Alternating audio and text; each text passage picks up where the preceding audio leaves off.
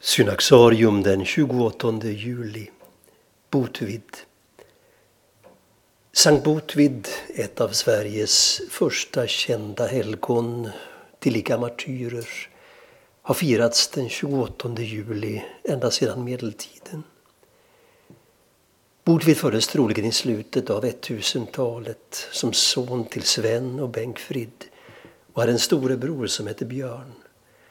De bodde i Hammarby, ett par hundra meter från en plats där Botkyrka kyrka ligger idag.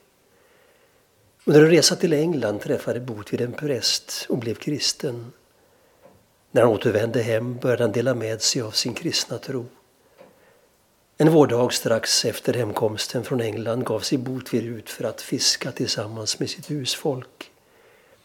Vid en liten ö prövade de fiskelyckan men kunde inte stanna eftersom ägaren, Bo, begärde att få en fjärdedel av fångsten. När de rodde vidare till en mindre holme följde fisken efter och snart var deras båtar fyllda medan grannarna inte fick något alls. Detta påverkade Bo så starkt att även han blev kristen.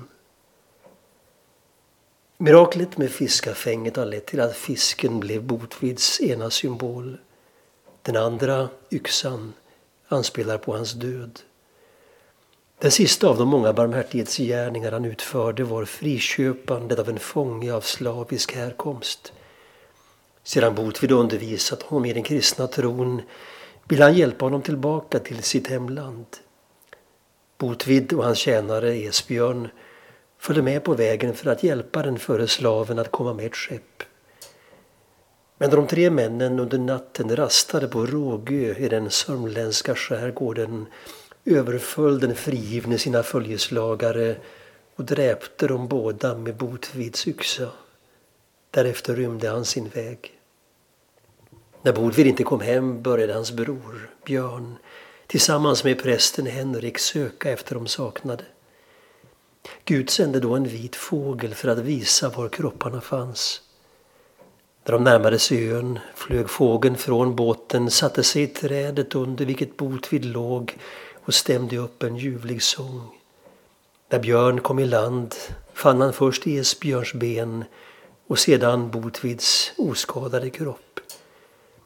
En källa med det ljuvligaste och klaraste vatten vällde fram där blodet droppat ned från den helige sår, heter det i krönikan. När de tagit hand om den döde flög den vita fågeln upp mot himlen och visade sig aldrig mer. Traditionen berättar att Botvids lik gav ifrån sig den ljuvligaste doft och när hans blinda tjänarinna tvättade sitt ansikte i samma vatten som han tidigare tvättat hans kropp med återfick hon sin syn. Botvid fick sin grav i Botkyrka. En träkyrka uppfördes till hans ära och invigdes av två biskopar år 1129.